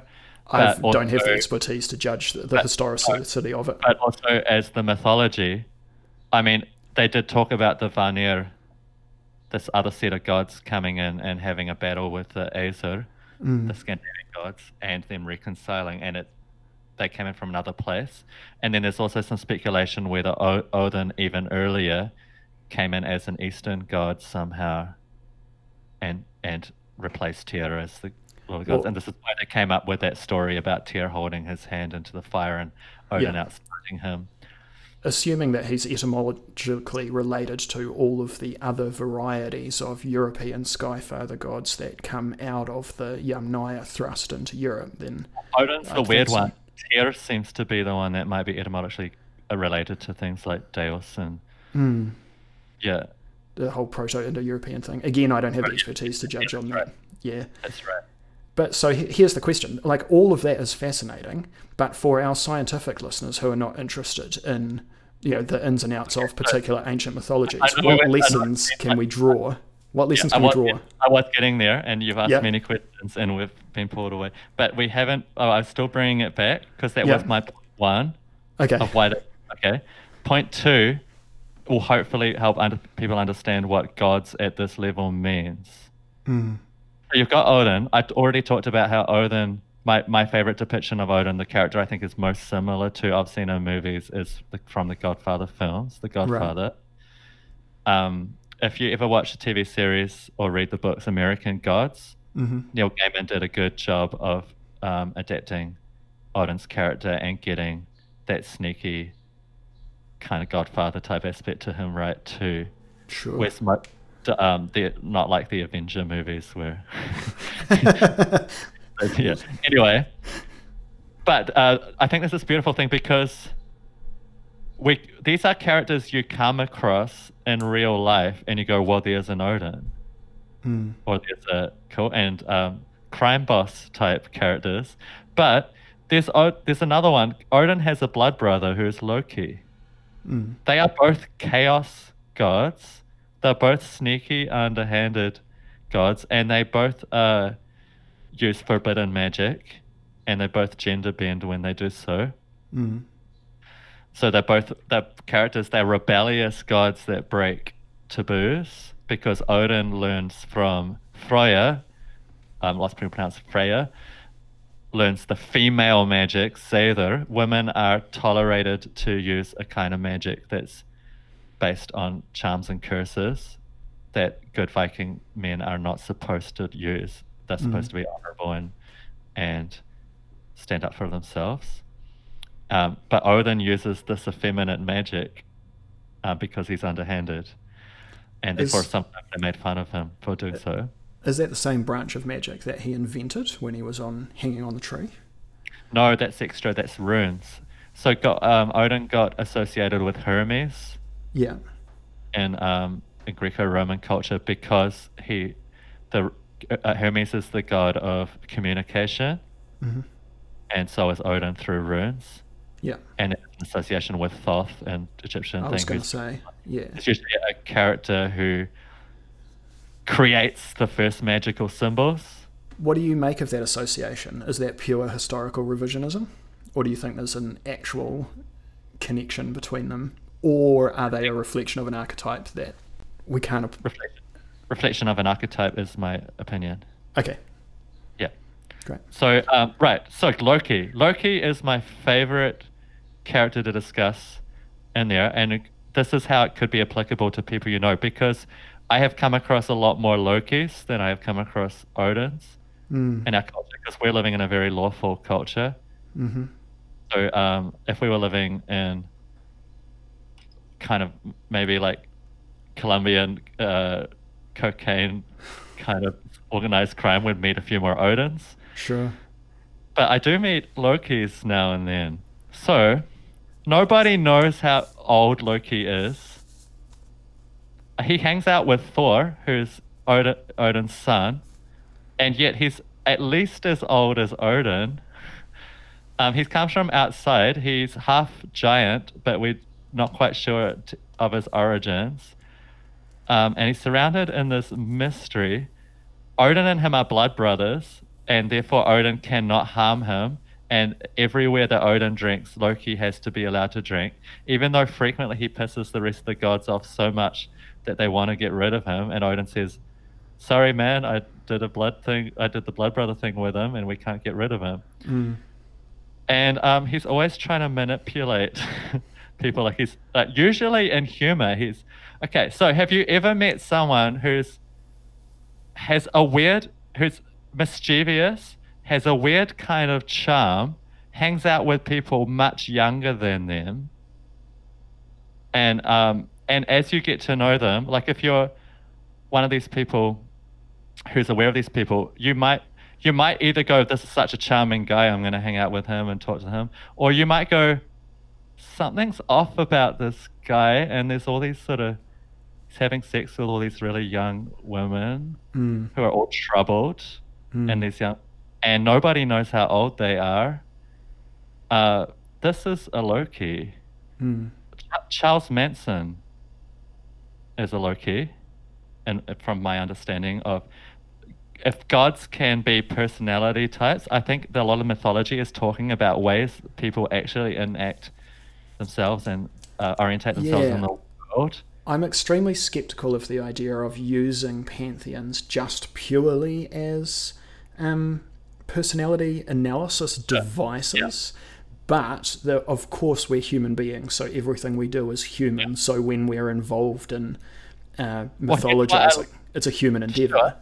Yeah. Here's why I like like it. It's because until I learned who Loki was, I wasn't aware of these people. And after I learned what kind of character Loki is, who's my favorite villain and written in all of literature, I think it's an unbelievably they touched on something that is villainous that I'd never see in anything so perfectly succinctly explained anywhere else. and as soon as the pattern was revealed to you, you were able to match it onto a whole bunch of mysteries. a fair bunch of people, a few people I've met in my life, um, who, and people throughout history, and I go, oh, and you're able to spot them quick, uh, quick and early, and then make a decision about giving them a wide berth or, yeah, they tend to be these kind of um, culty people. Yeah, Yeah. does kind of make sense. I, I like whilst, whilst I, I understand your concerns, I do think that part of what a pantheon is is explaining archetypical characters that you might meet in the world, and it's, you could say that. Um, you could just say, I mean, you could say as a literary character, Charles Manson had similar aspects as Loki. Sure. Or you could say, if you were a spiritualist, you could say, no, he was invoking the Loki archetype. If you're willing to go on that limb with me, Mhm. which I mean, it's this way that um, these spirits can emanate as behavior patterns in people. Well, let me go even further out on a limb and say that one aspect of Loki is the collective uh, actions of all of the people who bear the Loki archetype in the world as what I just mean. a part of Loki's aura, and that that is the way that he affects the world, or or one way that he affects the world, even if it's never intentional. Thank you. That's what I'm trying to explain. Yes. Excellent. Cool. So, to go back to the sort of beginning of what my mission is with my book, um, to help people reconcile how do we think now to the way people thought in the past, and uh, if you're willing to go on the limb with this, especially with this, because uh, most of I'm not the Loki thing is not something I put in my book. It's just a personal thing I find interesting that I'm working with until I get further evidence. Great. But it's the type of thing where you start to realize when you are able to use these in the world, you go, actually, some of these people weren't very dumb after all. They were Mm. explaining some fairly deep psychological concepts, hmm and as well as um, concepts in nature, as well as things that happen in the world. And once you realize the utility of them, you realize that um, they're quite onto it. they are as I think Loki is as good a description of a way a personality can operate in the world as many of the things in the DSM five statistical manual of mental disorders. I think it's Yeah. as sophisticated as talking about narcissistic personality disorder. Well, any person who thinks that our ancestors were not as sophisticated as us, all they need to do is just go and read the, uh, the tiniest amount, five pages of the pre Socratic philosophers, and you will immediately have that illusion ripped away from you. I So, think the strength of your. go along with my Loki idea, but Yeah. at least use that as a fringe to to try and reconcile these things with um, the world that we live in. Mm. So I think in um, the gist of what I'm saying is useful. I, I agree, and I think the strength of your Loki idea is that it's a, a half that it works as a stepping stone. It's modern enough that we can Yeah. feel it and see it, um, and it's an excellent stepping stone for stepping back further into history um, in order to open up and make available to us ideas that previously wouldn't be accessible if we didn't have the have Loki as a stepping stone because it articulates a whole set of really useful concepts for us. Cool. Yeah. So hopefully people can see some sort of thread of what I mean by pragmatic thinking, prag- pragmatic magical thinking, even though we've gone off sort of all sorts of tangents. But hopefully we've been orbiting around this kind of central thing that it's got to be useful to you. I'm only interested in magic that works or it has a use and now it enables us to make change in the world. I'm not interested in magic that only functions if we believe in it. hmm I think the most interesting magic happens um, works whether we believe in it or not, and it's the stuff that's going to be most useful to skeptics. I consider, um, even though I might sound like quite out there to some of these people, I do consider myself a skeptic. hmm I I try and be open to ideas, but I do test them in the world, and I'm, I'm not interested in stuff that doesn't work. Yeah. Yeah. Would it be fair to say that uh, to wrap up to wrap this all up in a nice little bundle? Would it Yeah. be fair to say that we should take our minds and our internal world seriously? Well, what happens when you don't? I mean, Uh, one tends to head towards either some some sort of anxiety or a mental breakdown. Even, of course, we have to. It's part of our survival. We have an emotional center for a reason. We have an emotional world for a reason, and um, it's vital to our reproduction that we can, and uh, with be it through ideas or be it through bodily having children, that you can relate to other people emotionally. So, of course. Yeah. Fantastic. Cool. How are you feeling energy wise? Shall we wrap it up there? I'm fine. I I think if I was a listener, I'd possibly be reaching the end of my energy by now. um, well, I'll tell you what. This has been a fantastic discussion. Let's wrap it up Great. here and let's schedule another one um, because Yeah. I'm certain there's heaps more that we can talk about.